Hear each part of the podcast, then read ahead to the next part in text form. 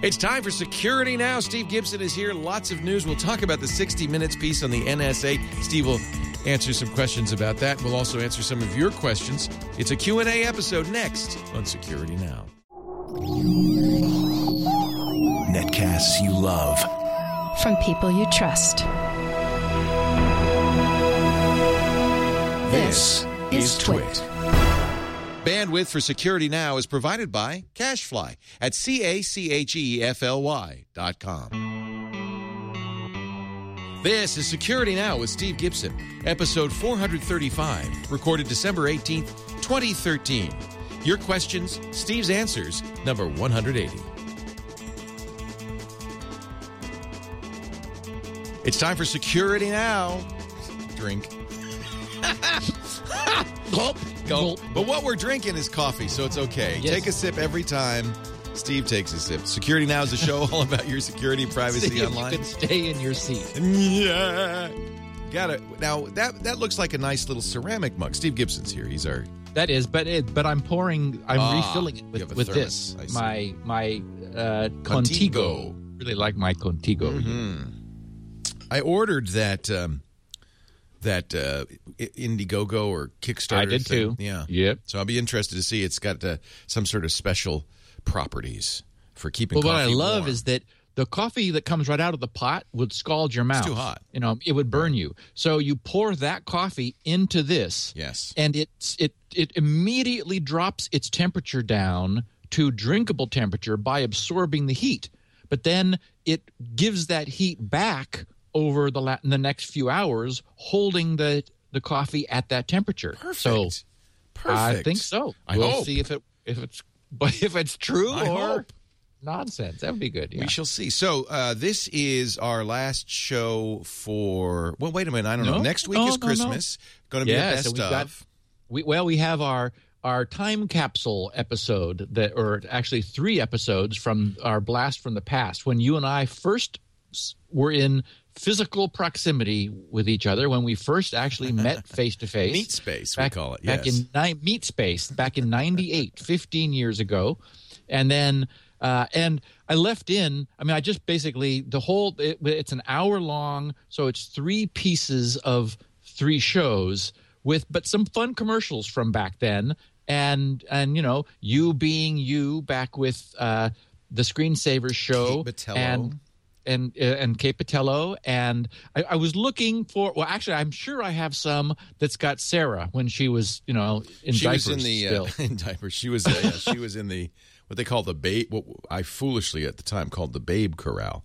It was tongue in cheek, I assure you. Yeah. Uh, I don't think I made that up. Um, but uh, yeah, she was. But she was a regular with tips and so forth. Yeah, that was later. That was the uh, and Kevin looking Kevin like Rose, he did twelve year old. shave. Yeah, yeah. He Yep, didn't exactly. actually. Yeah. So I'm I'm sure I have those. I have everything we ever did. Wow. So So we could do this for few- years. over the next few years, this will be our our Awesome. Christmas special. awesome. uh, That's great. So So that's next and, week. You know, we yeah we we did we had such a long podcast of news last week that even though it was nominally a Q and A, we didn't get. Uh, we answered two questions, so I've removed those from the top and added a couple to make up. So we're going to do another Q and A. Since I mean we've there, we've not been doing Q and A's. That was our our our first Q and A in a month when we did that last week because there's Wow. been so much news. Um, today we've got pretty much all things NSA. There we had a week of crazy NSA stuff. Uh, you know, the Constitution, 60 Minutes, Obama, Silicon Valley, and who actually is Edward Snowden. Then we have the it just occurred today uh, news of a new side channel attack on crypto keys. Listening to a laptop, you can get you decode a 4096 bit Oh, RSA please. key. oh my goodness. I know. Uh, and then a lot of people have asked me because Microsoft made some news by announcing they they joined the FIDO Alliance, which is the the internet authentication alliance that you know Google and Yubico and so and other bunch of com- companies are doing. So everyone wants to know, well, what's that relative to to, to my work with SQRL? And a few sci-fi tidbits and ten great questions. So Holy cow! you know, we better get going. great show. Yeah. So okay. So did you watch 60 Minutes? I did, and we'll talk about that in a second. Okay. I thought it'd be fun to play this YouTube video, Leo, into the podcast. It's not very long; it's only a couple of minutes, um, and people, I think, will get a kick out of it. It's cle- it's clever. Is this uh is this from the NSA or is this a This uh, is this is a the NSA is coming to town rather than Santa Claus. Unfortunately, there's a 15 second commercial in front, so we'll just pause Oh. for a moment, and breathe deeply, enjoy the silence. Take a sip from your coffee, everyone. Here we go. Ah, the holiday season. A time for celebration, magic, and spending time with the people you love. But don't forget who's watching to make sure you're not being naughty. You better watch out, you better not Skype, you better log out, yeah, you better not type.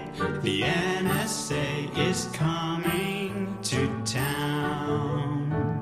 Santa and sunglasses. You're making a list, they're checking it twice, they're watching almost Snowden, every top of the naughty electronic list. device. The NSA is coming to town. he swaps the phones, takes a picture. They see when you are sleeping. They hear while you're awake. Only in New York. They know who you call and who you write. So encrypt for goodness sake. She took his hat and stepped on it. With Congress in the dark and a cloak and dagger court, we're looking for She answers just ran off with her phone. That's cold. The NSA Uh-oh. is coming to town. Uh-oh. They're making a list, checking it twice. They're watching almost every electronic device. The NSA Obviously, these are real people who are getting a little miffed. Uh-huh. This is from the ACLU. Is coming to town. The NSA is coming to town. I love it. The ACLU keeping up their record. You wouldn't of let government agents spy on your special holiday moments in person. Why are we letting them do it in the digital world? Help us end the NSA's unlawful spying program. Wow. Click here and take action now. ACLU. That's something. So Now, if I get a anyway, uh, takedown from the ACLU, I'm going to call. I'm going to tell them to call you. so I don't think I think they'll be quite happy that we're they spreading should, this around this know. holiday cheer. Um, just so everyone knows, um, all of the show notes are now always at grc.com on grc.com slash sn. So, for example, the link to this.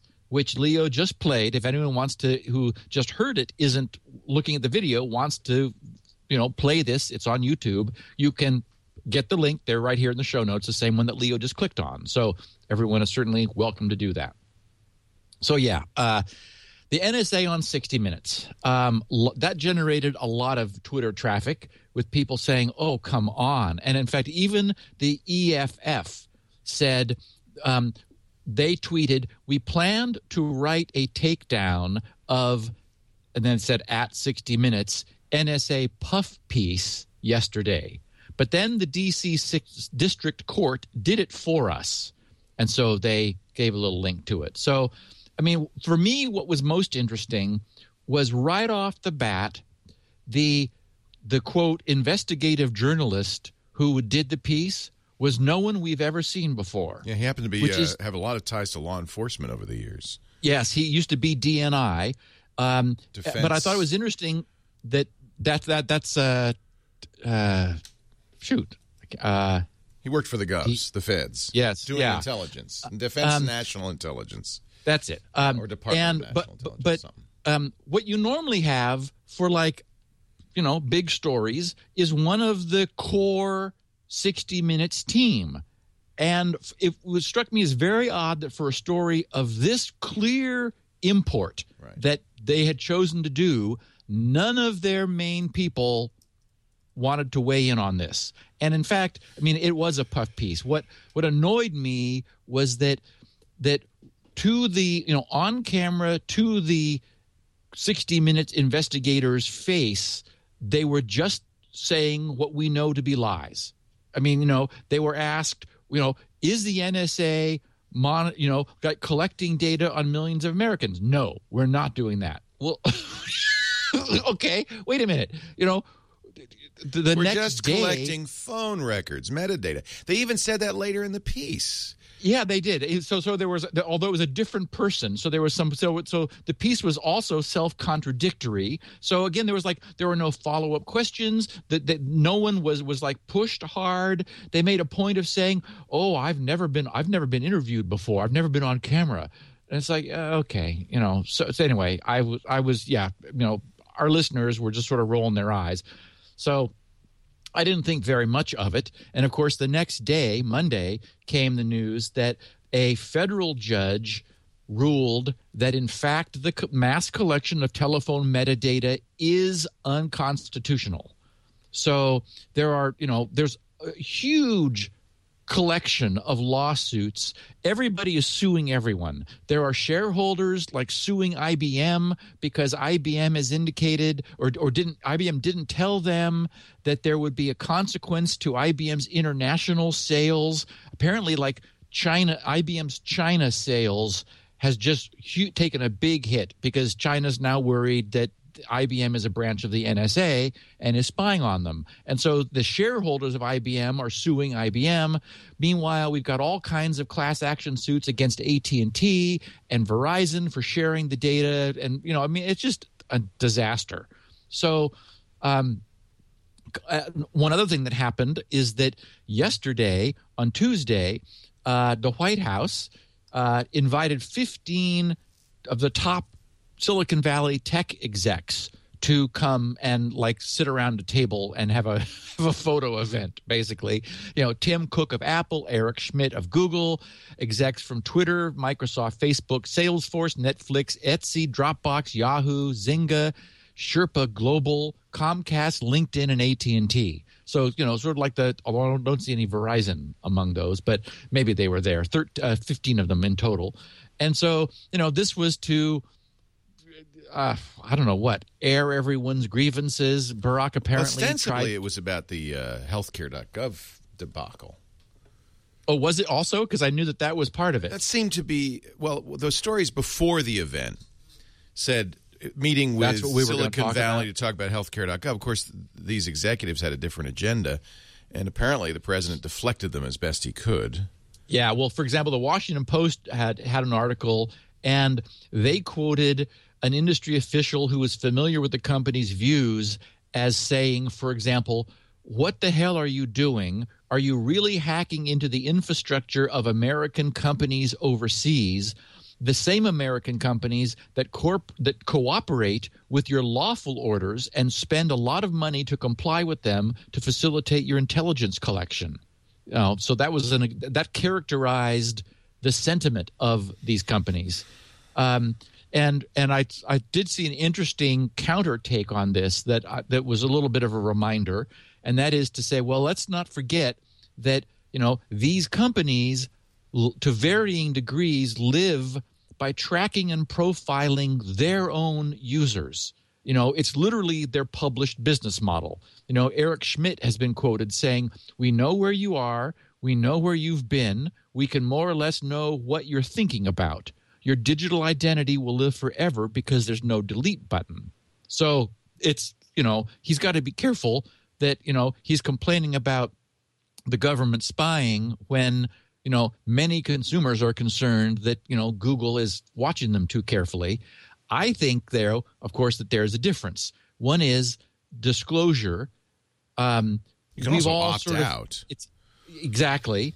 And power. You know google doesn't have the ability to They don't have to tanks. knock on to exactly to knock on your door and disappear you with uh, under the Patriot Act with and deny any opportunity for you to have legal representation. You just are gone, and our government does have that power.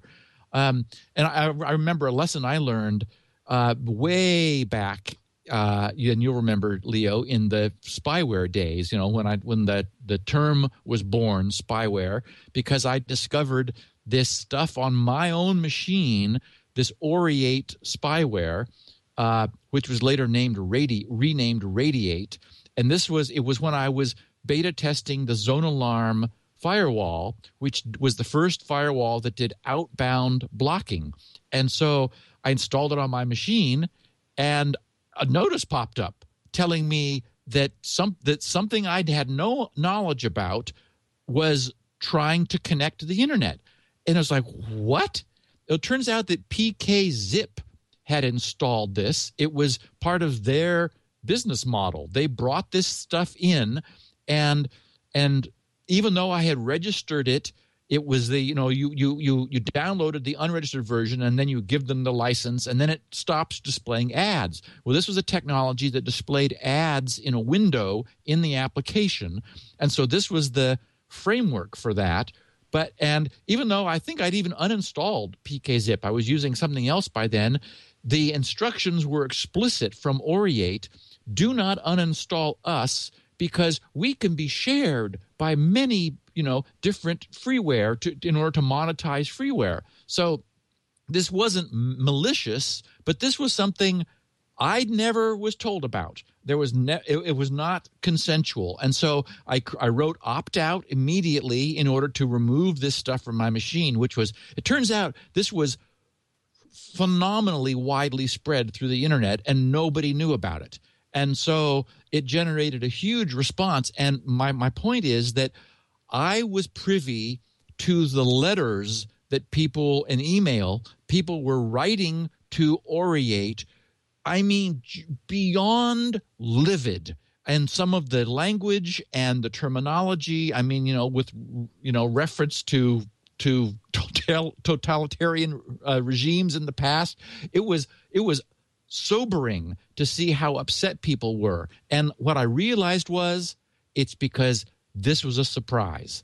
They, I mean, it, it was, this was in their machine and they had no knowledge of it. It wasn't that it was malicious back then. Stuff today is much more so. It's just that this happened without their knowledge. And and I think it also it was the beginning of this. Now everyone's kind of like, oh, okay, well, I got to you know get this stuff out of my machine. But this was the you know the coining of the term spyware. This was the first evidence of this kind of thing happening. So people were really upset. And so my my point is that I, I'm sure that a lot of the heat generated over this the whole Edward Snowden revelation series is that we just really didn't know. On some level, yeah, okay, there was an assumption, but you know, we've seen slides with with graphic details.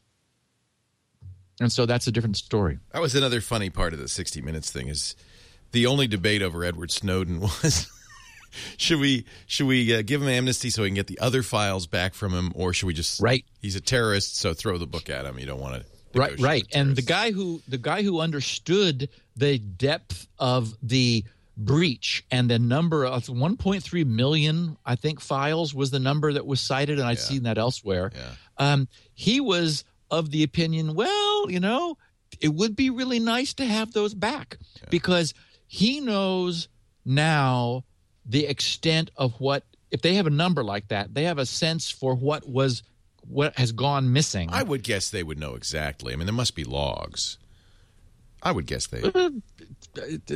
I don't know, maybe, but maybe. certainly they have a count. Yeah, and and he knows actually how much on his good behavior Edward has been. I mean, what hasn't been disclosed is a lot yeah. relative to what they believe he got, and and so I mean, and, and again, it, it's the case that that that Snowden had a specific goal, and that was of of generating accountability, and he is achieving that, yeah. and um, and, and and not more. And so, I really think he's he's acted responsibly. I didn't so ask far. you, and I don't want to sidetrack you because you've moved on, but um, about this BIOS uh, virus that they were describing in this piece. Yeah. Okay, so the thing that I was put in mind of was the Chernobyl virus. That that was the that was the thing that I wrote the free recovery tool for. I called it Fix CIH because it was also known as the CIH virus. Mm-hmm. Yep. And and and um, there are there are BIOS flash ROM erasing viruses around. that's you know this was a hard drive erasing virus, but but th- but there have been some viruses that are that that specifically wipe the BIOS and turn your board into a brick. Right. And and so that's what I'm thinking. I mean, it's I heard a lot of people poo pooing it. It's like, well, you know, if somebody wanted to, um, It's not generally are- the MO of people who spread malware these days. I mean, that's just malicious. well, right, because it kills the platform that the thing's It's on. not what they want. right. You exactly. And, and this has always been the argument against why why you know viruses don't kill the machines they're living on is that there's always a chance they can spread more if they stay alive. Right. but if for example a foreign power wanted to really i mean seriously hurt the us i mean this is like daniel suarez sort of yeah, you know. cyber warfare stuff. yeah But cyber again, warfare I think more successful bringing down the power plant in other ways. You know, it's you know. Well, think about it, Leo. If it were actually possible to spread something that zeroed the firmware on motherboards, it it would, be in bad. fact, Yeah. oh, it would be truly devastating. It seemed as if they were looking for something that would be as scary as possible to make people feel better about the work they're doing. Although, okay, see the other the, the, the other thing that has come out is that is, is it's very clear, I think, to anyone looking at all of the news that the NSA lies to Congress. Right. they they exaggerate the the the benefit and the effect of of their of this vacuuming of everything and for example someone matter of factly said oh yeah we've thwarted at least 50 terrorist uh, uh, plots using the mass metadata collection and then upon further analysis it's like okay well talk to us which ones oh uh, well we'll have to You get know- back to you on that You know that one. you know those bad ones Those ones. yeah Well, they can't. So- I mean, in their defense, they can't. They're not really going to say too yes, much so, detail either. I mean, and as and as I've said, I I really appreciate the tension that exists. I mean, I, in in my reading, I did see somebody, a third party, saying. And this is one of the talking head shows mentioning that, but one of the smart people saying, you know, the NSA says they can't tell Congress Right. because Congress will leak it. Clapper, and- General Clapper said, "I said as much as I could. I could be. I was as honest as I could be." And Leo, I'm I've seen Congress. Yeah, they would leak it. of course it. they would. I mean, I, I wouldn't trust Congress as far as I could throw them. But that raises So- the issue of if if you can't trust Congress, and you, who who do you trust to do oversight? Somebody has to do oversight, and you can't. And I think it's not unreasonable to say you can't reveal all this stuff publicly. I mean, we you can't let the American people decide. Their representatives uh, have to decide. It's this is not. I don't think it's all that clear. So okay, so one thing I wanted to to I want I want to get off this topic. Maybe Yes, we'll, yes. maybe in the new Sorry. year we'll be Yeah, able yeah, to. No, no, no, no, no. I, I mean like sort of for the in in terms of podcast future because you know we've beaten this thing to death. But there, the, one of the things that annoyed me was this the characterization we have seen of of Snowden, and we saw it in the 60 Minutes piece. You know, there was the one little anecdotal business about, well, he he cheated on a test in order to get hired. And you know there is a, and it, I understand that the NSA has to paint this person as you know a traitor and you know like like the worst thing that ever happened to national security and a high school dropout and you know i mean really paint him as badly as possible. But um, there was a piece um, that i linked to for anyone who oh in forbes. So th- so so so this is in in, in forbes. Um, and this is oh, this is going a little bit i think overboard on the other side where an nsa coworker the headline is um, remembers the real Edward Snowden as a genius among geniuses. Now, you know, okay, you know, all of our geeks, all, all, all of we geeks have mothers who thinks we're who think we're geniuses. So that's sort of you know, okay, you have to understand, you know, who, who's doing the the thinking here. I'm sure that the janitor in the NSA building thinks that all of the NSA employees are geniuses. But but for example, before coming to and so this is from the interview of an NSA coworker who knew Snowden well said that before coming to the NSA in Hawaii Snowden had impressed NSA officials by developing a backup system that the NSA had widely implemented in its code breaking operations. He also frequently reported security vulnerabilities that he discovered in the NSA's own software, and apparently many of these bugs were never patched. Snowden had been brought to Hawaii as a cybersecurity expert working for Dell's services division, but due to a problem with the contract was reassigned to become an administrator for the Microsoft intranet management system known as SharePoint. Impressed with his technical ability, Snowden's managers decided that he was the most qualified candidate to build a new web front end for one of its projects. Maybe they could get him over on, on healthcare.gov. Anyway, uh, despite his contractor status, as his coworker tells it, he was given full administrator privileges with virtually unlimited access to NSA data. Big mistake in hindsight, says Snowden's former colleague. But if you had a guy who could do the things nobody else could, and the only problem was that his badge was green instead of blue, what would you do? As further evidence that Snowden didn't hijack his colleagues' accounts for his leak, which is one of the, the bogus stories we heard in order to, to paint him in that light, the NSA staffer points to an occasion when Snowden was given a manager's password so that he could cover for him while the manager was on vacation. Even then, investigators found no evidence Snowden had misused his staffer's privileges, and the source says nothing he could have uniquely accessed from the account has shown up in news reports. Of course, we know that not everything Snowden has has shown up in news reports, but still, there's another bullet point. Snowden's supervisors were so impressed with his skills that he was at one point offered a position on the elite team of NSA hackers known as Tailored Access Operations, or TAO. He unexpectedly turned it down and instead joined Booz Allen to work at the NSA's Threat Operations Center. Another hint of his whistleblower conscience, aside from the telltale hoodie that he always wear, he wore he wore an EFF hoodie that you know showed that eagle with its talons holding all the fiber optic cables. You know, so I mean, he was like saying to people, "Look, I'm you know I'm with a spying organization here, folks."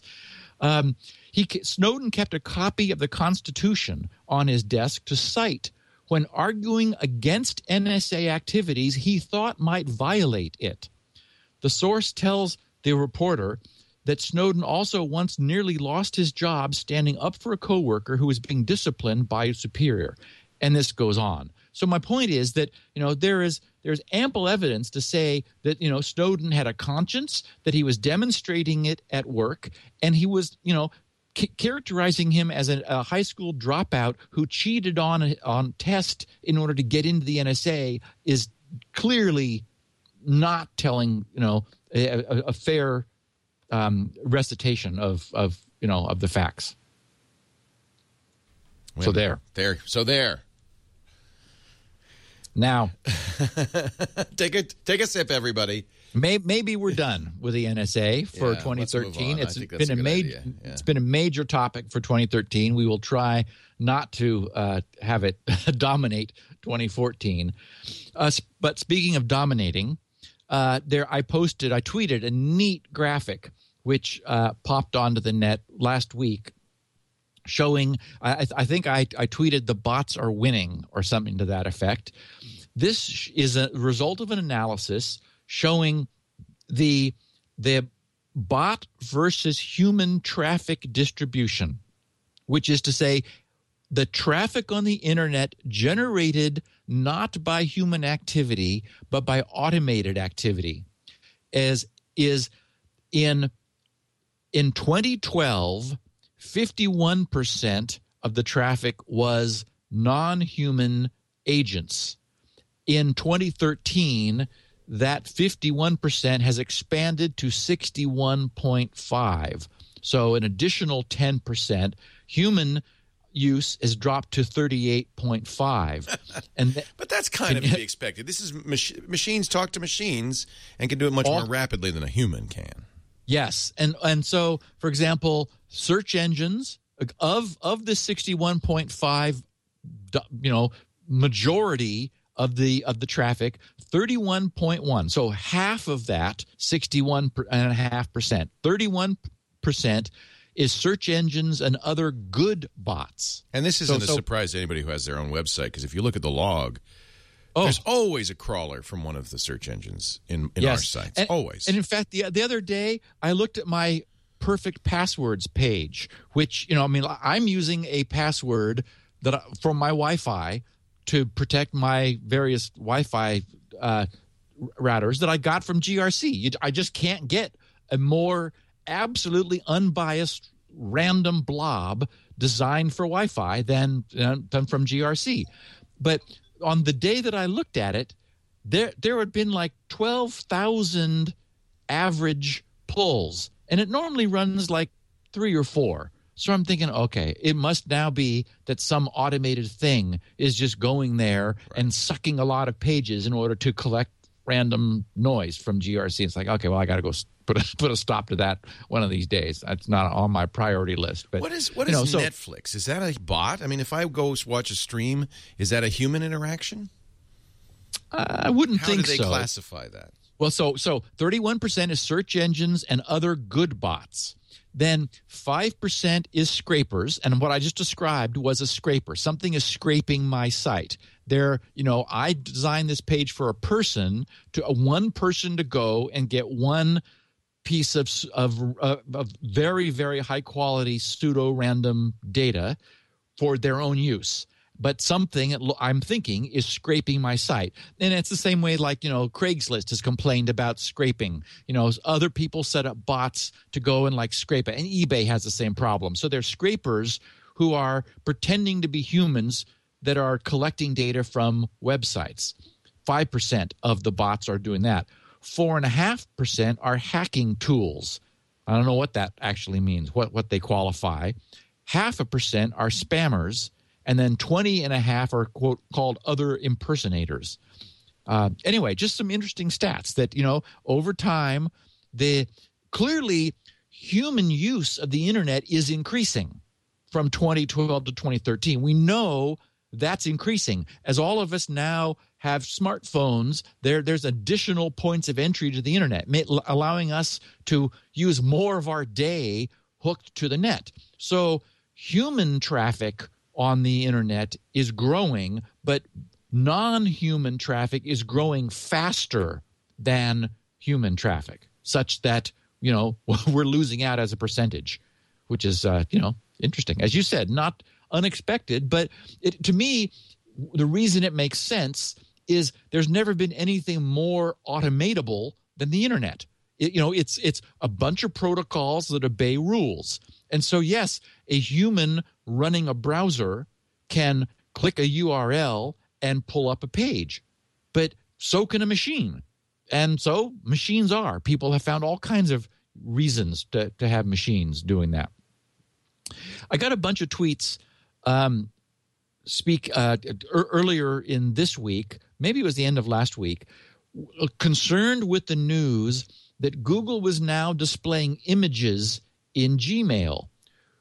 Previously, Google when you when you got email that had embedded images, you would have a you know click to display this image if you want to. So that did a couple things. It saved bandwidth so that you weren't downloading stuff that you didn't care about, but there was also some some protection there because you in the same way sort of that NoScript protects you by not loading a script by default on a website you visit this wasn't loading an image by default on email you were viewing. And you know we've spent a lot of time talking about how sad it is but true that actual actual images can be malicious because the renderers in our computers that convert that image into something we can see essentially the the the the, the code representation of the image jpeg gif you know whatever tiff into an image the that rendering code can have buffer overflows and it's possible to then if you fi- if you find a flaw in the rendering you can craft a like a fake image which will deliver malware. So what's very cool about this. So, so a lot a lot of people were saying hey steve i thought like this was this was a security problem. And what google has done is extremely cool. They are proxying images and here's the key they are transcoding them. So so what this and there are a, number of reasons for doing this. Um, but what what that means is essentially google's own servers are are following the link and obtaining the image and interpreting the image turning it into a graphic then they're taking that and re encoding it as whatever makes sense a PNG or a JPEG and and then embedding that in your Gmail. So it's now safe for Gmail to display images by default. And so this means a couple things. First of all, that that act of transcoding is the best filter you could ever have. Uh, uh, for example, I'm using it on GRC's packets. I don't talk about my security technology often, but from the beginning, I before I, you know, began doing things, I implemented a packet transcoding technology which re-represents the packets in a meta language and no packets from the outside ever come to the inside of GRC, only transcoded packets. And it's the technology I've never done anything with. I just did it for myself. But but it provides protection because you can't it, it you're it essentially it, it's like completely sanitizes in Google's case an image by by discarding the the what could be a malicious specific representation and turning it into an image and then re-encoding it. Um, but the other thing Google can do is that many times somebody may send you an image which is like ridiculously high resolution and you know m- tens of megabytes in size. So Google, because they're proxying it, is able to in the in the transcoding process is able to essentially recompress it to a size that makes sense. So it comes into Gmail and you know you might be able to click on it to get the full size one but it shows you a nice little thumbnail much smaller and at, at, a, at, a, at a, compression uh, ratio that makes sense for for the type of image and your application, which then makes your page load much faster than if your browser was going out and having to download a 20 megabyte, you know, photo that somebody sent you, you know, in full hyper resolution without reducing it. So it's it's um, it's very cool.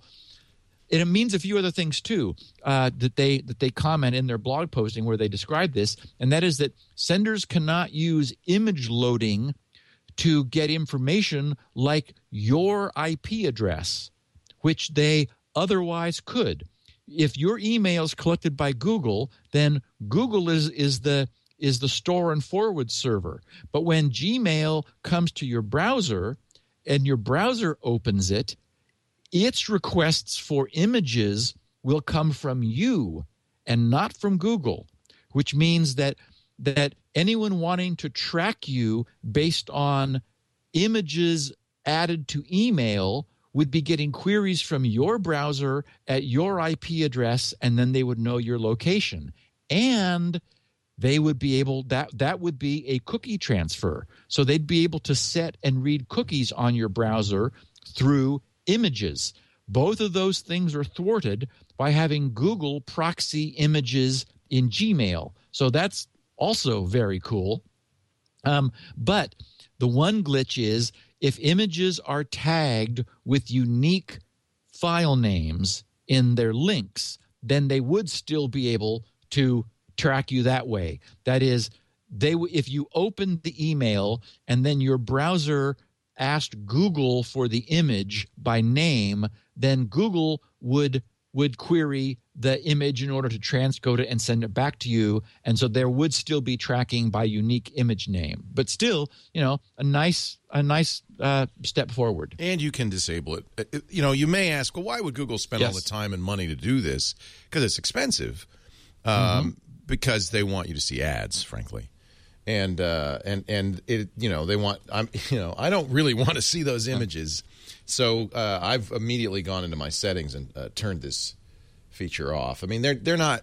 It's good they're sanitizing it, and and I guess for most people, seeing you know images in their emails is you know kind of better.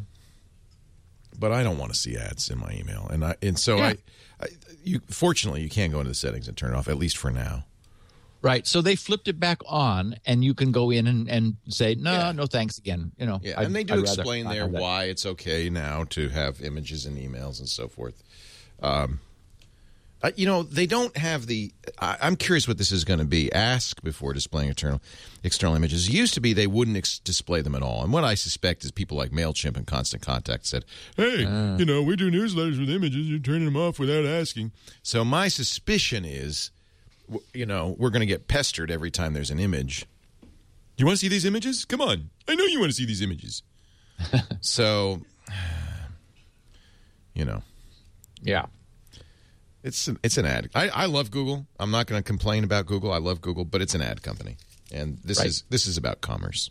Yes, and and and that's exactly it. We, we you know we are we are Google's product, as has been said. You know they're they're monetizing us, and that's you know you know I mean television does, and so the internet. It's funny. Twit Leo, does. just- we do. I mean, Yeah, I, I was I was I was commenting to Jen a couple days ago. I stumbled on a site. I don't remember now what it was, but it was clean. It was like GRC, no ads, and but you know, it, obviously it wasn't mine. But I mean, I, I just looked at it and it's like, wow. And I just I realized then look at the typical well look at what has happened to the typical website. It's just you know it's all across the bottom. It's a it's half of the it's all down the right hand side stuff jumping around. And then now as you scroll down new things like slide out of the bottom in order to grab your attention. And it's, it's and i went to some other site that had no ads and it's just like oh gee, it was nice. And so yeah i uh it, it is incredible what's happened to the net and as, as you know i'm sure the file download sites have all just become unusable now too they're all forcing you to like download some intermediate download manager of their own and, and like install junk on your machine other than the file that you're trying to download yeah, so there is a uh, difference. Uh, and, you know, that's I really there. There must be a rhetorical. You know how there's uh, names for all sorts of rhetorical tricks. There must be a name for this rhetorical trick. But Leo says somebody in the chat room. You're always saying it's unethical to use ad blockers. What's the difference? Because it's in my email. That's different. I'm not using a free service like Facebook and saying, "Well, I don't want to see the ads." This is my email, and uh, I don't. I don't want to see bazooms in my email. Thank you very much. right Off of soapbox. Right. So, okay.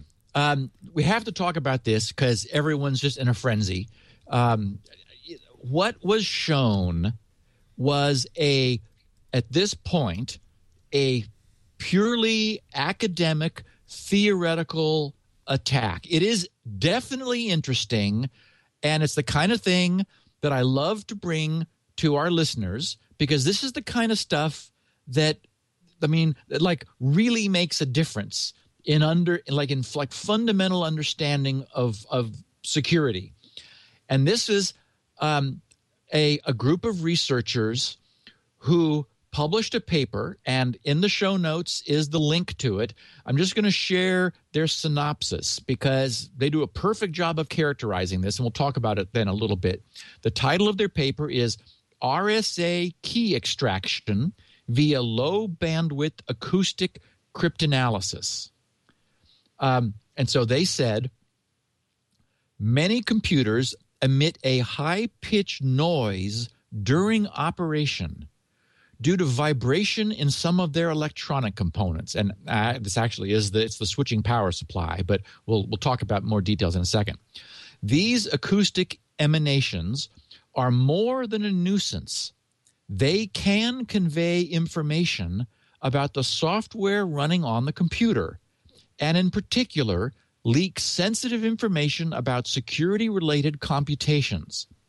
In a preliminary presentation, we have shown that different RSA keys induce different sound patterns, but it was not clear how to extract individual key bits. The main problem was that the acoustic side channel has a very low bandwidth, naturally, because it's, it's basically it's an audio carrier. So variations in the audio carrier are, are going to be limited to the carrier's frequency, which is on the order of 20 kilohertz, which is like the switching power supply frequency. So um, that's why some of us can still hear those, those, those switching power supplies. And then so they say, and of course, they're limited by microphone bandwidth. They say under 20 kilohertz using common microphones and a few hundred kilohertz using ultrasound microphones. Many orders of magnitude below the gigahertz scale clock rates of the attacked computers. Here, we describe a new acoustic cryptanalysis key extraction attack applicable to GNU PG's current implementations of RSA. They were actually able to extract GPG RSA keys.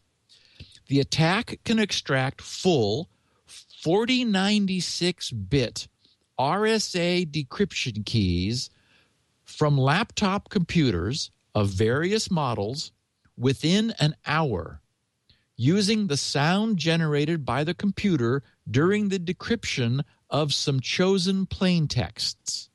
We experimentally demonstrate that such attacks can be carried out using either a plain microphone planted next to the computer or a more sensitive microphone placed four meters away. Beyond acoustics, we demonstrate that a similar low bandwidth attack can be performed by measuring the electric potential of a computer chassis. A suitably equipped attacker need merely touch the target computer with his bare hand or get the required leakage or get the required leakage information from the ground wires at the remote end of VGA, USB, or Ethernet cables. oh my lord. So, anyway, so um, we've talked often about side channel attacks. This is clearly really cool low bandwidth side channel attack basically using using things the machine does. Apparently, vibration uh, is is another one. So and and and sound is one, and you know subtle variations in in the electric potential between the machine's ground. So essentially, when you have an algorithm, a cryptographic algorithm, where secret information changes what the machine does in i mean even in subtle ways that is detectable. It's it varies the load that the processor puts on the power supply. Varying the load that the processor puts on the power supply varies the the ground reference of the of the machine just you know by microvolts but enough that you can detect it. And it will vary the the strain on the power supply that changes the sound that the power supply makes. And so the, technically it's all leaking information. This is it's one of the reasons and I've mentioned this before that that the the elliptic curve technology that I chose was deliberately designed by Dan Bernstein to be to have none of its secret information involved in any branch decisions or changing the, the flow of the machine in any way. It's, I mean, and so that, so it is side channel uh, neutral, um, but it's very difficult to write code that way and takes an extra effort. What we're seeing is it is incredibly important to do this. I know we talked last week or the week before about another attack which was using variations in the in the code flow which changed the, the, the caching of code and data in the microprocessor. And so ma- malware running in the same processor but in a different a completely different virtual machine but like in an Amazon, you know, shared hosting environment could obtain cryptographic information from other processors running in the machine. Now, okay, so the reason we don't have to all run around with our hair on fire is, you know, this was an academic demonstration. First of all, the machine could not be doing anything else at the same at the same time. It was absolutely set up so that it was only doing this crypto using chosen plain text over and over and over and over and over. So I mean that's all it was doing with no contention. If if if you were in a typical laptop where, you know, you've got all kinds of annoying stuff connected to the internet, downloading stuff and updating and, you know, and other tasks happening at the same time, all this goes out the window. Now, that's not to say it's then impossible, but it's very much like, you know, if everyone in in a coffee shop in, like in Starbucks was absolutely quiet and one person was talking to someone else you could you could hear their conversation across the room. Whereas if everyone is talking to someone else yes that that original conversation is still there. It's part of the mix of what you're hearing but oh my lord you know distinguishing it from the the cacophony is vastly more difficult. So similarly in a, in any real world situation it's going to be much more difficult to extract keys. But we're, we're this has been a focus a recent focus of cryptographic work the the the nature of side channel attacks. And so what we're going to be seeing in the future are going to be explicitly side channel safe crypto. You know i'm already using it other people are going to have to start using it just so that you know you're safe against these kind of attacks because they're inherently stealthful. You you just you know I mean it's you're it's machines and and processors and and boxes and hardware that you know you may have no control over whatsoever that are unintentionally changing what they do. I mean, it's like the the fundamental nature of the way the processors function is leaking this information. So now we have to start designing crypto so that it it, it is it is it is side channels safe against you know these kinds of attacks. But you know this was wow, really interesting. Well, you've heard of Van Eck phreaking, right? This has been yeah. since the '80s. Well, and remember, Leo, uh, being an old timer like me, we used to put AM radios on the top of mini computers, uh, and and would write code with different lengths of loops in order to generate different frequencies, and then like play Christmas carols and things. You know, back you know back in the old days, and so this is the same sort of Yeah. thing. There, there it was the core memory. Core memory, uh, the nature of the way it operated was pulses of current through loops of wire and that was inherently generating radio frequencies uh, you know all over the AM band. I mean basically you couldn't listen to an AM radio inside of a inside of a you know a, a computer shop.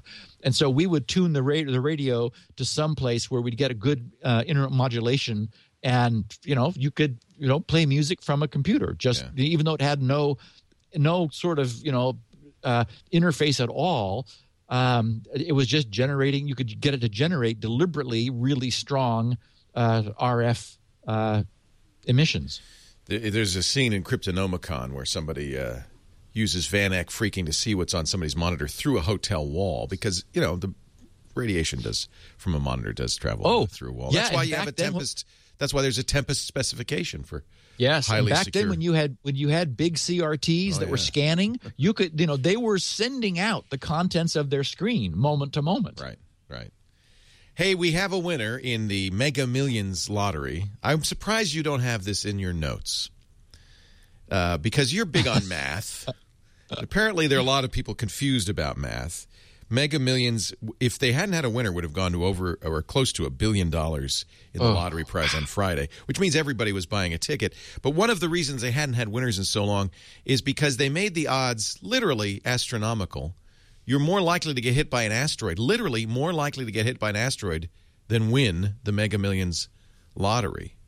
and that's way more likely than you are to have a collision of a two a 256 Right. bit number. Since you love these big numbers, they they changed the. Uh, I- I forgot what it is. I think you have to pick 15 numbers between one and 75, and then a six, And get them all? Yeah, and then pick. Well, yeah, and then pick a 16th. That's only one between one and 15. Get them all to win. It's the odds are so huge. I'm surprised there was a winner, but apparently somebody did pick it in Georgia. one in 75, 15 times. Yow. That's a big number. That's a big Anyway. number. We have a winner. I don't think it's uh, you know somebody does win, and that's sometimes, and that's why people do it. Uh, right, on with the one show. point one point six times ten to the eighty eighth. Just for I don't know how they got a win. How did somebody win? They must have. I don't even understand how somebody won that. Oh no, wait. So one, one to 75, 15 times. Sorry, one. one I'm sorry. I, somebody's. I have not ever purchased a lottery ticket or a lotto ticket in my life, but Nor somebody's I. corrected me that uh, that there are five, not fifteen. So one to seventy-five. Five. That's. I. Is that really right? I thought it was harder than that. Wow, that pretty- begins to seem reasonable because you Leo, that other number, that, that that other number was You make it just too hard. beyond. Apparently, they have two winners. Um, they've announced two winners in the six hundred thirty-six million dollar jackpot. Yeah, it's five numbers. So you have Okay, eight- so now we're at 14, 17, 20, 39, and a mega ball of seven. Okay, so we're at two point three seven three billion combinations. One in two point three seven three billion. It's crazy. It's crazy. That's Your odds were not good. But, you know, people buy enough tickets, somebody's going to win. So, um, on with the show. Mi-. Microsoft made a bunch of news uh, by their uh, joining the FIDO Alliance, What's that? and that's something that I'd never really looked at much. Uh, uh, Stina at Yubico always talks about FIDO Alliance, FIDO Alliance whenever we're together, and you know it is a big, slow-moving bunch of committees. Um, to give you a sense for it, it you have to pay twenty five thousand dollars a year in dues in order to join, and it's you know so it's like okay, and, and it's what Google it's you know it's the uh, Google is now involved, and what they have is uh, two different authentication uh, proposals, and you know, so these are like big lumbering committees, and Google has this thing, you know, we, and I'm sure you're aware of it. They, they they've they, they, they're using YubiKeys internally, and use and they've come up with a with, with a, a second factor authentication technology using YubiKeys, and I think they they've got custom plugins for Chrome that that works with it, and so forth. Um, so people have asked, you know, where is that relative to, to SQRL? And I had no idea. So I did a little poking around. I, have got links in the show notes if anyone wants to to get details.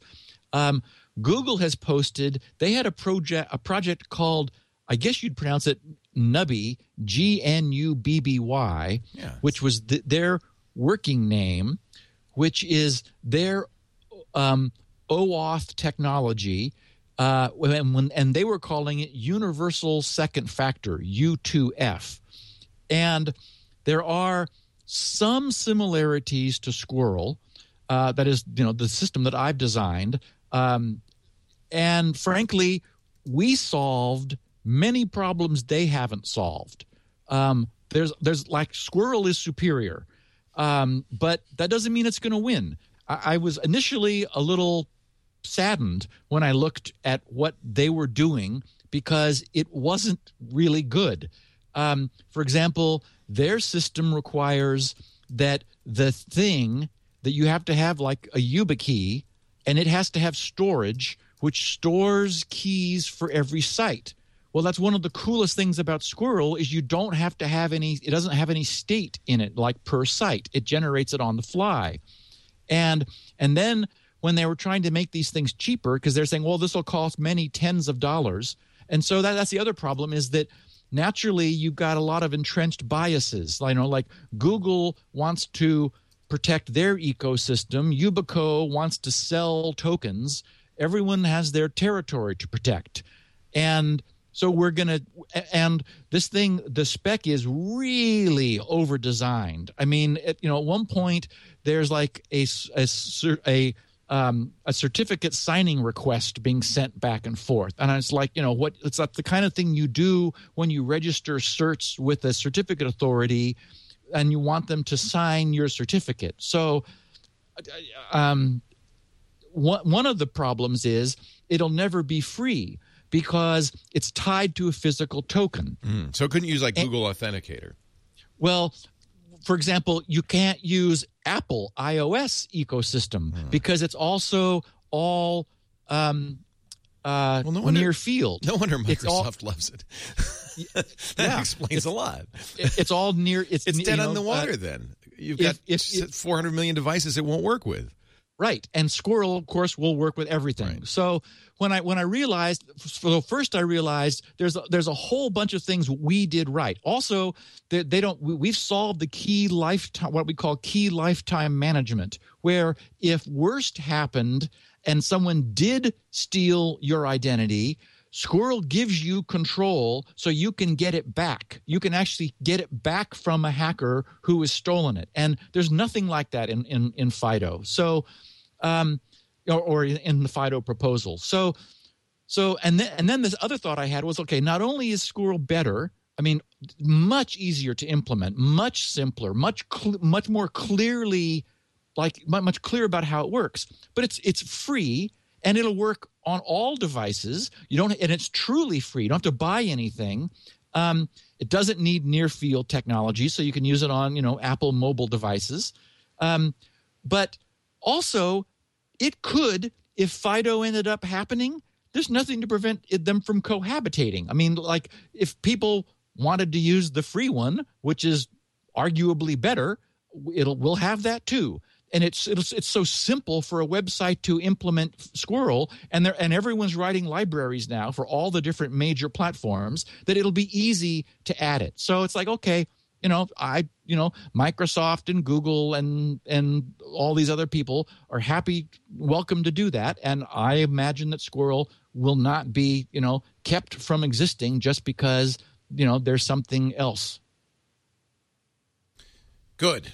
Although, as we know in the tech industry, best technology does not always win. In fact, often that's true. Win. And and it if it if it doesn't take off, well, you know, you I'll use best. it, and and other people will use it, and I, I will have made I will given my expression for here's how you solve the problem the right way, and anyone who looks at it will go, wow, this solves the problem, and but you know, and it'll all I mean, it'll just be there. It'll be free. So we'll see what happens. I, I am not discouraged. I uh, and Lord knows, I mean, I'm I'm writing code. I uh, I've I've got the I assembled all of the crypto libraries and got them running on my tool chain, which is earlier than any everyone else's.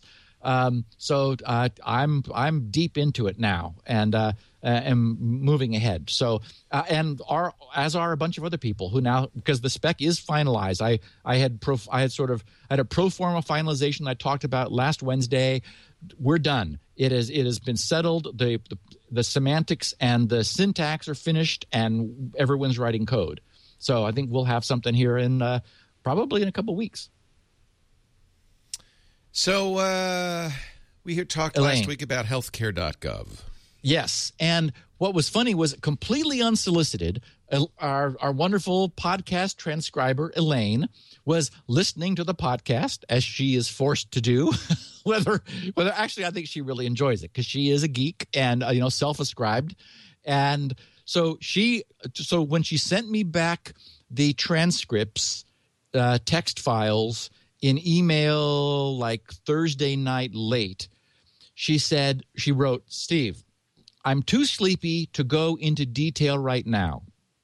But you might want to relax a bit. Now, okay, remember what I did last week. First, first question we answered was why haven't we ever talked about the security catastrophe of healthcare.gov? And I gave everybody who thought that we were afraid to talk about it a nice rant about you know don't even talk to me about the security. It's just it has to be the the worst disaster anyone's ever imagined. So so elaine says i'm too sleepy to go into detail right now but you might want to relax a wee bit about the healthcare thing. And by the way i should tell you i have her permission as you'll see in a second to repeat this. She says i got it. It's painless. They ask for less information than any utility company and the website's just to allow you to compare plans available in your area. You pick one, they send your name and address to the insurance company who sends you an invoice for the first month's premium, and that's it. You're done with the website, and you don't have to give a credit card number or any medical information. Oh, that's interesting. Huh. yes. Now we should rem- we should also remember though she's in oh, California. Oh, she's not using the federal site. Correct. She's using the, She's- the state site. She says, I'm tickled pink because I haven't had insurance for nearly 20 years. What? what? And I'm a, and I'm about to need eye surgery. oh boy. Your She's major been very lucky. she said, your major disastrous catastrophe, she says to me, that's what I was calling it. She says, is my godsend. Although we were, of course, as, as again, we're, we're talking about different implementations. We're talking about healthcare.gov national, and she's in California, so I'm pres- presuming she's using whatever the California site is. So I asked Elaine whether she would mind my sharing her real world experience with our podcast audience, and she replied, I don't mind at all. I just tried to tell my f- farrier, and I thought, what's a farrier? And I knew that Elaine would not have a typo. and that's somebody. Drill. It's a horseshoer. Yes. So Elaine has a horseshoer, but she has no health care. Um, Hey, if you have Uh. horses, you got to buy them shoes. Baby needs new shoes. Yes. So she tried, she just says, I just tried to tell my farrier I got health insurance. And, and parens, he got dropped last year and has two people with heart conditions in his family. Oh, that's why I got dropped. and he and, and he just went nuts on me a la Fox News. So any little bit of truth and balance Wait a minute, he's is a good is a good because thing. Because there's national health care, but he got canceled last year. I don't understand. Yeah, well, people will vote against their interests, unfortunately. Yeah, we we see that that. all the Yeah, time. So she says it's not spectacular news like the woman who got a family policy for $3.16 or the person who got billed 13 cents, but it feels very solid and real to me.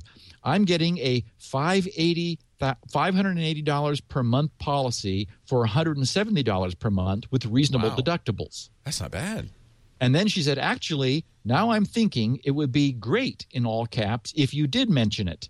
I'm sure lots of geeks like me have small incomes and or have suffered catastrophe. Remember the listener from New Orleans who who wrote after Katrina. You've got listeners in New England who suffered through Sandy. There must have been listeners in Colorado who lost big time in last summer's oh, yeah. flood. Absolutely. Not every working mother is the CEO of Yahoo, and the recession still exists for lots of us. Healthcare is a definite bright spot. So, anyway, she said, along with those same lines, you can buy refurbished computers at cedarpc.com, C E D A R P C.com, for 200 to $300, desktops or laptops. You could do a little in case you've been struck by disaster segment. And so we just did. Very good. Um, a number of people have asked for GRC's uh, SSL TLS cyber or cipher suite ordering.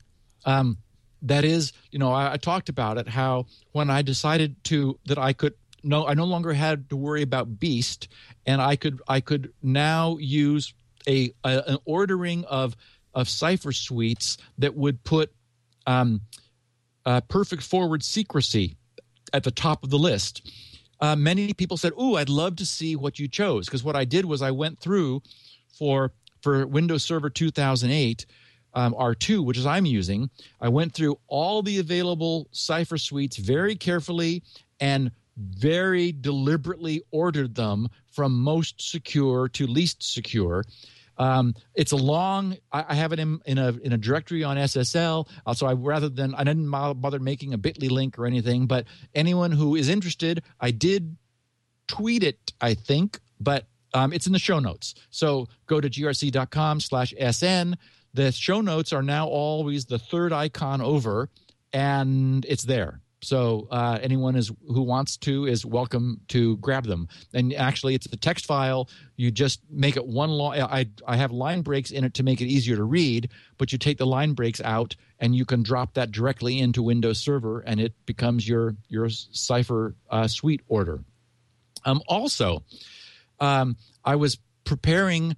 Uh, uh, uh, actually, a, a list of ebooks for Bob uh, my friend, whom you remember, Leo, up in uh, Vancouver. Um, and I ran across my directory of Honor Harrington books.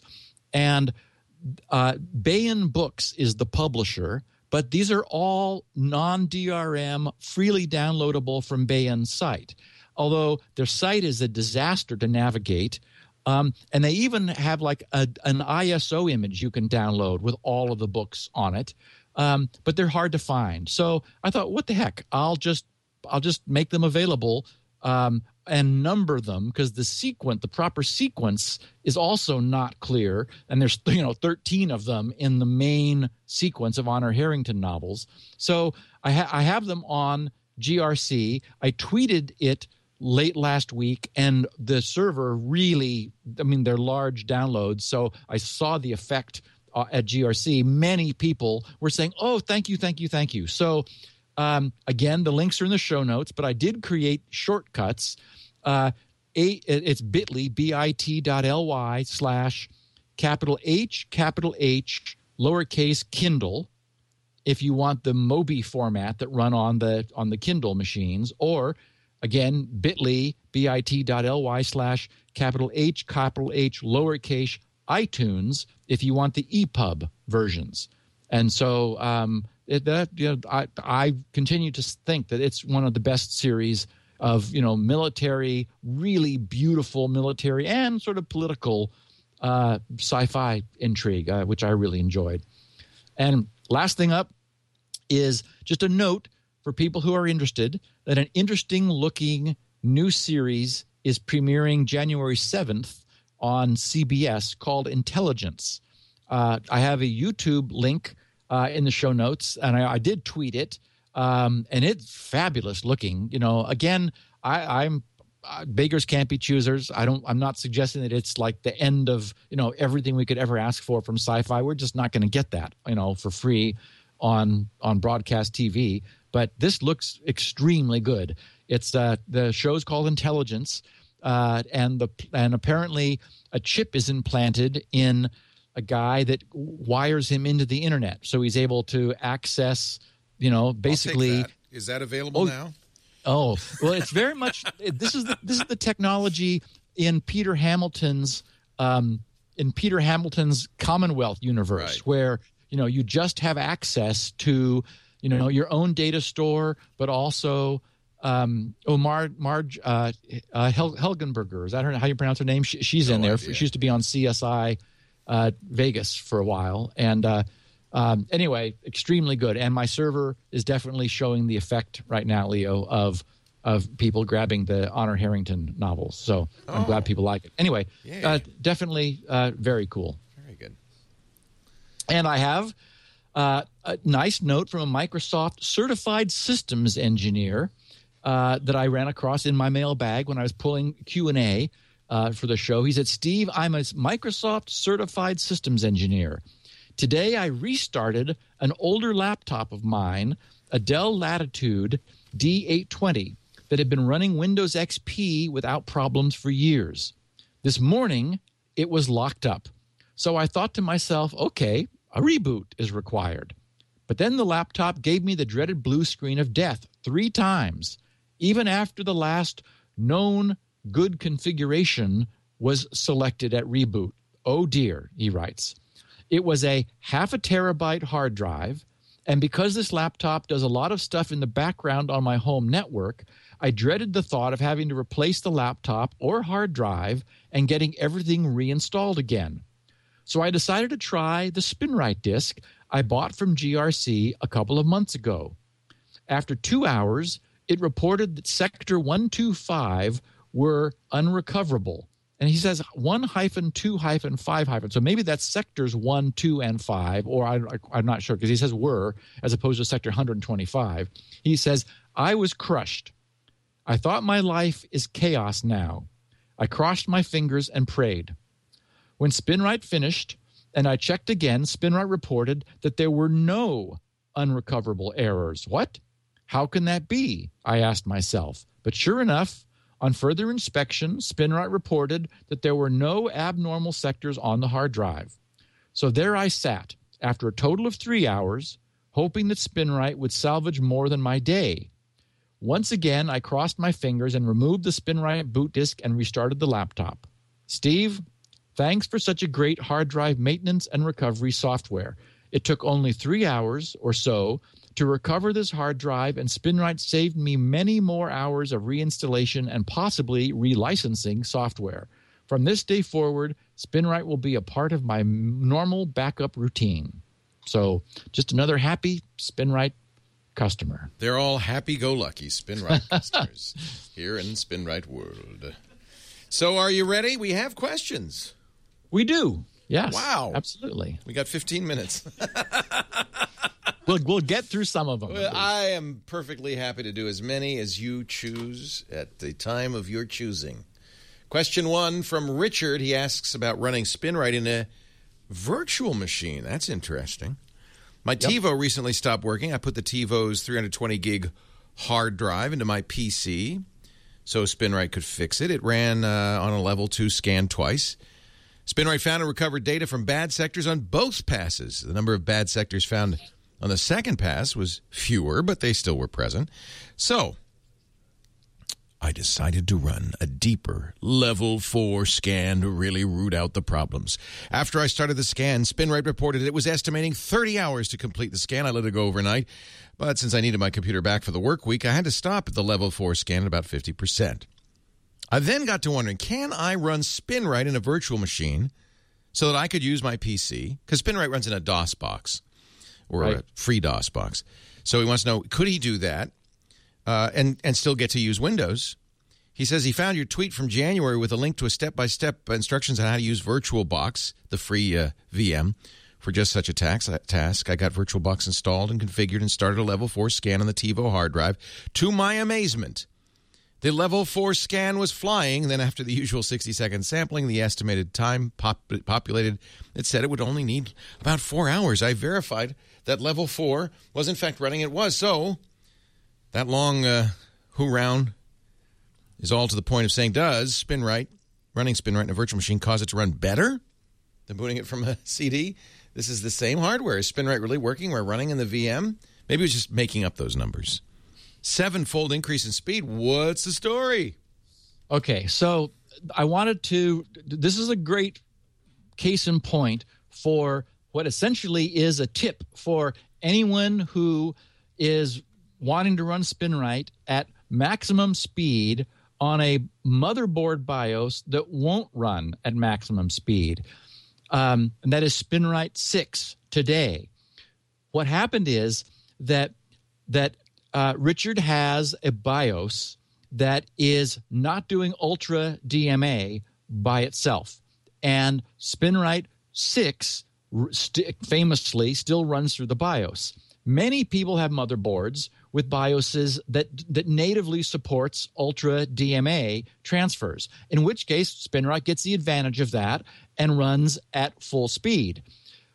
The the um, the uh, I'm blanking the virtual box virtual machine that that Richard was using and VirtualBox has a state of the art virtual BIOS. So you can run SpinRite in a virtual box VM and it will be guaranteed to run at full SpinRite 6 speed which as you can see is in like in this case was seven times faster than on that particular motherboard so this was this was you know this was an interaction between spinrite's six's use of the bios and the fact that that motherboard wasn't doing ultra dma many other motherboards do ultra dma in which case spinrite always runs at that speed without putting it in a VM. And of course, all of the reason everyone's excited about SpinRite 6.1 is we'll always get that speed because I will no longer be using the BIOS on any platforms. And in fact, we'll get a lot more speed because I'll be talking natively to the drives and using a 32 megabyte buffer. I don't remember now the benchmarks that we were making back when I was working on 6.1 before suspending that to get Squirrel finished. But it was, I, I remember that what I remember was a four terabyte drive we would then be able to do overnight. So you'd be able to run SpinRite on a full ter- four terabytes like overnight. Um, uh, SpinRite 6 won't run that fast because it doesn't use a large enough buffer to do that, but it can run at maximum speed in a VirtualBox VM. So people sometimes say, "Hey, Steve, I'm I'm creating a machine that I want to use just to run SpinRite on," and so absolutely setting it up with VirtualBox and seeing whether it runs faster in VirtualBox than it does natively uh, is something worthwhile because VirtualBox has a very good virtual BIOS uh, that it brings along. That's cool. Isn't that neat? Yeah. But the so the BIOS will work on a hardware connected drive. It's not working on the virtual machine hard drive. 'Cause the VM has its Uh, own hard drive. That's a pseudo hard drive. Um, actually, one of the things that the virtual box allows you to do is to get direct access to a drive. Ah, that's cool. Yes. Yeah. So you, you so you could not get direct access to the system drive Yes. because that's the one that, it, that it's running one. on itself. yeah. But but you you but you can get physical hard. I mean, even VMware will, will allow you to do that if you're if you're careful. So so the various virtual technologies give you direct access. Raw, when you, raw when you, mode, basically. Yes, exactly. And then so when, so when SpinRite makes its calls to what it thinks is the BIOS, it's of course the virtual machine BIOS, and the virtual machine BIOS is a very nicely recently written BIOS that then gives SpinRite DMA, you know, ultra DMA access to that physical hard drive. So I mean, you're really running SpinRite raw, and you're really running a state of the art BIOS. So it's a really great solution. Cool. Stephen Adams, Aurora, Illinois, highlights probability versus possibility. This has something to do with the Mega Millions jackpot, I suspect. I yes, it does. I fully understand the concept of extremely low probability events and the fact that 256 bits provides extreme protection against collision. We're talking about uh, BitTorrent Sync, of course, uh, once again. But it does not prevent collision, as you've stated, and I agree. That said, it well, is a, yes. So let so BitTorrent Sync, Bitcoin, and Squirrel, for example, All use the these same thing, All yeah. use 256 bits. Yes. Go ahead. I'm sorry. Go ahead. That said, it is a fallacy to state that Hmm. collisions cannot happen as you and Leo did. I did not say that. I'm going to defend myself. I know the difference between probability and impossibility. We were actually laughing. We, we, I think we were We, were la- we, we, yes, we were Right. saying we were laughing, saying it will not. You know, it cannot happen. But but it could. know, Extremely low probability, he points out, does not equate with impossibility, Steve. You should know better. No, I added that part. While we calculate the mean time to solve something by brute force, it is entirely possible that the very first attempt succeeds. Look, three people won the Mega Mega Millions. The odds against this are long, assuming a large enough range to guess from, but they are non zero. Because they're non zero, it's entirely possible, though highly unlikely, that two people will have the same key. And frankly, all it takes is an error in a pseudo random number generator to create the collision. One mistake by a programmer, and all of a sudden we have collisions and chaos. Since we can't review every single PRNG that's used by every single software that generates these random sting strings, he says stings, we are subject to the skills of at least the capable or at least careful coder. Of the least capable or least careful coder. And we see where this has taken us in the past. It's, it's obvious this guy has no sense of humor. It's pretty clear from security now that such errors are all too common. To summarize, a pure brute force attack is unlikely to succeed, but it is, and I highlight this in bold, possible that it will. A collision for a properly created pseudo random number generator is unlikely, but possible. An error by a programmer is very possible. This could easily create such collisions. Fundamentally, the point is low probability is not equal equal impossibility, and when human actions are involved, counting on what amounts to security by obscurity is a bad idea. Signed, guy with little sense of humor, Stephen Adams in Aurora, Illinois. Okay, so there, there. Yes, obviously, we all know what what Stephen said. Yes. Um, the reason I selected this was that that first of all, he he's very correct about the extreme dependence we have on the quality of pseudo random numbers. We've talked, for example, about the the surprising discovery by the by the EFF's observatory that m- completely unrelated servers were using the same private keys without knowing it because the the the technology that they have is that they generate the private key themselves and then they they send the public key off to the certificate authority to have that signed. Basically they they they, they generate a, a certificate which asserts their uh, their identity with their public key. The certificate authority signs it and returns it. So what this says is that is that multiple servers around the world generated the same chose for themselves the same private key. So what this what this so the lesson to we who are going who have a stake in using 256 bit strings for our identity for our bitcoin wallet for our private bit uh, BitTorrent network is that or BitSync is we really, really do. And so this is a good point Stephen makes. We really, really do need high quality random numbers. Probably what happened in the cases of those surprising I mean, these are you know probably what 128 bit private. No, no, no. I'm sorry. They're they're they're um, RSA keys. So they're probably 1024 bit RSA keys. So, you know, so these were probably servers that were that were powered up or booted and hadn't had a chance yet to acquire much entropy from the universe, from the random timings of packets, from noise that they had access to, whatever they were doing to mature their entropy pool. And we've talked about that recently. They just didn't have much time. They probably got booted, and somebody said, "Make me a key." And so they did the best job they could with what with what low relative level of entropy they had, and sure enough, multiple servers with the same OSs running the same key generator, running the same random number generator, started off having an entropy collision and gave the same key.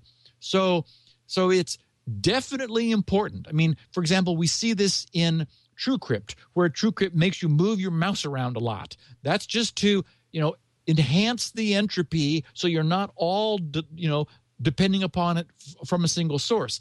And listeners will remember how I was talking about in Squirrel um, in a mobile phone setting. I'll have you, you know, wave your phone around in the air while we're streaming video from the lens into a hash to just i mean to create a fabulously random pool which we mix with what what with with entropy we get from the the platform we're running on in order to get a really really random identity for uh, users of squirrel. So you know there are certainly ways to do this but you know turning a computer on and immediately having it generate a key uh, from with a limited entropy pool is obviously not is going to be prone to collision. And so, you know, he's right that it, that it, it is something that we need to look at. And the second thing is, I just want to mention that we're all there. There's a the thing that makes some people uncomfortable when they say, "Yeah, but my BitTorrent sync could collide with somebody else." In which case, uh, you know, then then I'd be like I'd have the key to their network and you know and my bitcoin wallet could collide in which case i'd have somebody else's wallet. And so so the reason that's a that this is like the new model this is the model we're heading towards is that and squirrel is the same way is that there is no central authority. There there is no when you ask does anyone else have this key? That you don't ask does somebody else have my bitcoin wallet key. You don't ask, does somebody else have my BitTorrent sync key? There, I mean, there is no one to ask. It's a we're it's a decentralized model. when you sign up for email, you know, you you put your email and and, and many times people have signed up like for Yahoo email, and that's why you see names, you know, like you know Steve Gibson three twenty seven. It's because you know Steve Gibson nothing through 326 were already taken. So when you have a central authority, you're able to ask it, is this account name available? And then it says, oh no, you got to choose something else. I mean, same thing for like when people sign up for Twitter. It's like, oh darn, I, I can't use that. I can't use that. I can't use that. I can't use that. Oh, finally, here's one I can use. Um, but in the in the in this next generation, no third party decentralized model, what we rely on is just this the vastness of the key space and the quality of the entropy that we're able to generate. And so everyone doing this really needs to pay attention to entropy quality. And really, operating systems should, should flatly refuse to generate entropy until they've had enough to, until they've accumulated enough to be confident that, that they have it. And clearly, uh, that was not done in the past uh, it's something that we're seeing now. So, just uh, as an example, uh, if you have a Schlage lock on your door, Ooh, there Yeah. are, you know, it's only it's one in a million that somebody has a similar key. oh, So- I think it's lower than it that. might even be lower than that. Um, Yeah. it, there's some difference of opinion on how. yeah, you much. get you get a bir- you get the birthday um, scenario. If you have a bunch of people all trying a, a given lock, the chances are rather high that you'll just have a Yeah. a a, collision. So you should just go around trying your key and uh, Yeah, because I mean, look, there there there's a tumbler with six pins, Yeah. and they don't have they don't have that many positions each. right. So yeah, exactly. Probably in the hundreds of thousands at most. No, I'm sorry, five pins. Five. some pins have five, some have six. Yeah, Kwikset has five. Schlages have six, I think. Actually, both Kwikset and Schlage have five and six pin. So and, and they can't have that many positions because Right. you need to be able to tolerate key wear over time and not have them, you know, constantly going out of alignment. And you know, right. they don't. They Right. they're pretty tolerant. that's why it's so easy to pick a lock. Yeah. Moving along to question three, Marcus in Corona, California discusses the power of the pointer. He's apparently been taking a course in computer programming, but he says, I'm somewhat dyslexic and mostly an auditory learner. My instructor does almost no lecturing and expects us to read the book and come to class with that week's subject fully understood. Well, what does the instructor do then? Stand. Uh-huh. but I was having a lot of trouble with pointers, a lot of trouble. Yeah, this is one of the first subjects you come up against in programming that can be a little confusing. I've been listening to Security Now for over a year. I always listen to the current week's episode and a few old ones in between. Well, almost right on cue for my exam. I happened to listen to episode 237, like four years ago, which is where you explain the fundamentals of programming. Long story short, I passed the test thanks to the podcast. I just want to let you know that no matter how old Security Now gets, its content will always be relevant, and that goes for you and Leo too. Just kidding. Hey, that's awesome. He So- fig- he figured out pointers because of you. So I just th- this was a perfect opportunity for me to bow at the at the at the altar of the pointer. Um It's a Ev- magical thing, isn't it? Oh my goodness! It is. I, I, I've once said I was quoted somewhere saying that God is six levels of indirection. I don't know what it means, but I like it. The- A, a pointer is one level of indirection, right? correct. the The idea is, and the thing this is confusing to new programmers is: does a variable contain the thing Yeah. Or a pointer to the thing?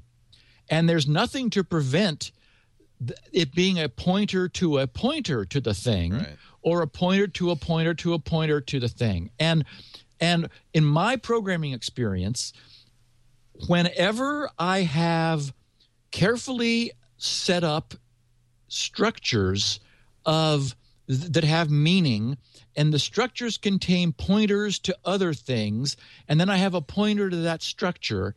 It, it's like I mean I've only ever gone like three levels of indirection. That's why I say God is six. Um, is it's it every time I code this way I find myself I just get a chill. It's just like wow that it is such a powerful way of working. And and I think it's powerful because pointers are the way we humans think. You know, we we use nouns to to represent something. That's a pointer to an object is a noun. You know, a a, a grammar a, a, a grammatical pointer. And um The, as and the Zen Buddhist would say, the finger pointing at the moon is not the moon. correct. Yes. anyway, so I just I loved his note that he you know he understood pointers or or he thanks to the podcast and I probably may, maybe swooned over them back in episode Oh, yeah. 234 I don't remember yeah. but I'm I just posted something this morning in the in the SQRL uh uh, development news group that the next thing I will do is I'm going to write a library now now now that I've got all the crypto code assembled and linked I'll write a library that uh, for SQRL's low level plumbing where I give I pass a structure containing pointers to strings to a function. So I'll, I'll give the function a pointer to the structure and that will contain pointers to strings. And I mean that's the way I'm going to set it up. And it's like it's the way you do things now. And it just it makes for such an elegant description of real world stuff. So So I, I I bow to the altar of pointers. first experienced those in peeks and pokes on the Atari 800. Yeah. and then uh, pointers. And then the next thing that you got to get is recursion. That's even a little bit harder. And then the Ooh, thing, yes. that, yeah, and then the thing I'm still stuck on is lambdas or closures, which Well, are anonymous and the- functions, and that I just don't understand at all. And the but uh, one if I thing, take in calculus three, maybe I would. The the, uh, the other thing that object oriented programming introduces, because basically what I was just describing was was technically object That's oriented right. programming. That's right. Yeah. But you're also it gets kind of freaky when when your structures can contain pointers to functions, not just pointers to like variables or strings, but you can actually have a pointer to a function and that can change depending upon you know like the type of value that you're That's, you're that's that's now you're getting lambdas. it gets pretty I don't Yeah. want to go to lambdas. Thank you. You can get lost. Uh, great. That's a nice. Thank you for that. That's a nice uh, email. Here's a gripe, though. A complaint from Geek Wrench in Chino Hills, California. I use NoScript religiously on my laptop. I guess he prays every time he, he uses it. I don't know. This means that when I watch Security Now on my laptop, most of the JavaScript is blocked. It takes time for my old machine to load the show, so I do other things.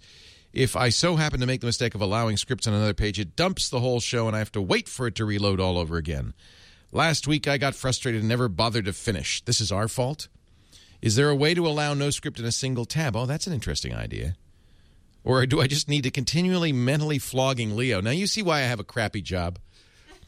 Because some guy has a crappy browser and an old machine and dumps the. and he blames me. Okay, so okay, newsflash, Geek Wrench. He's blaming me. You you you right click on the NoScript icon, and where it says temporarily trust twit.tv, right below it it says always trust Always. Always twit.tv. trust us. We're, we're and safe. that's the key. he doesn't want um, to do that, apparently. No, I just think he hasn't seen that Oh. or hasn't noticed it. So it is, and and so what happens is NoScript then remembers that you trust twit.tv. And so, for example, my NoScript never bothers me because it knows I trust Amazon, I trust Google, I trust you know the the various sites that require scripting that I'm a repeat visitor to. Um, I don't trust anything by default, but I've trained NoScript over time.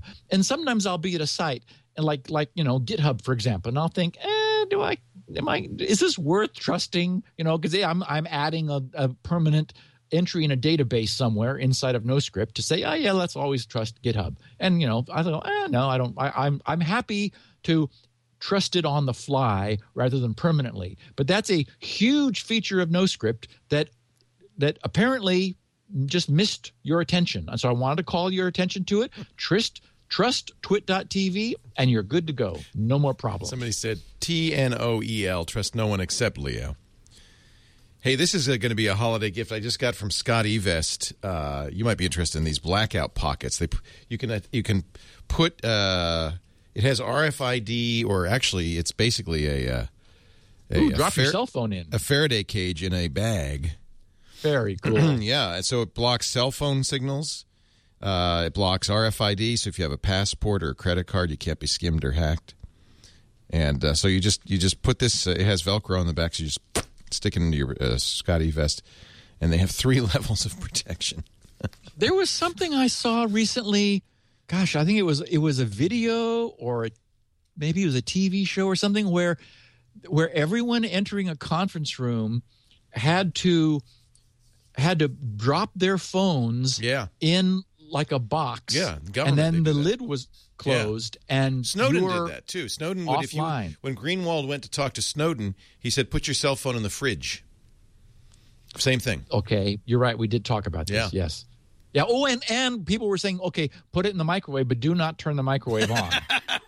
yeah, because a microwave has uh, is a Faraday cage. Otherwise, the uh, high Mm-hmm. Right. frequency uh, waves would fry your brain when you peered in to see if your pocket hot pocket was done. Ari in South Africa asks a fundamental NAT question. Network attached? No, network. No, network. Uh, never mind. Addressable something thingamajig. Hey, Steve. Thank.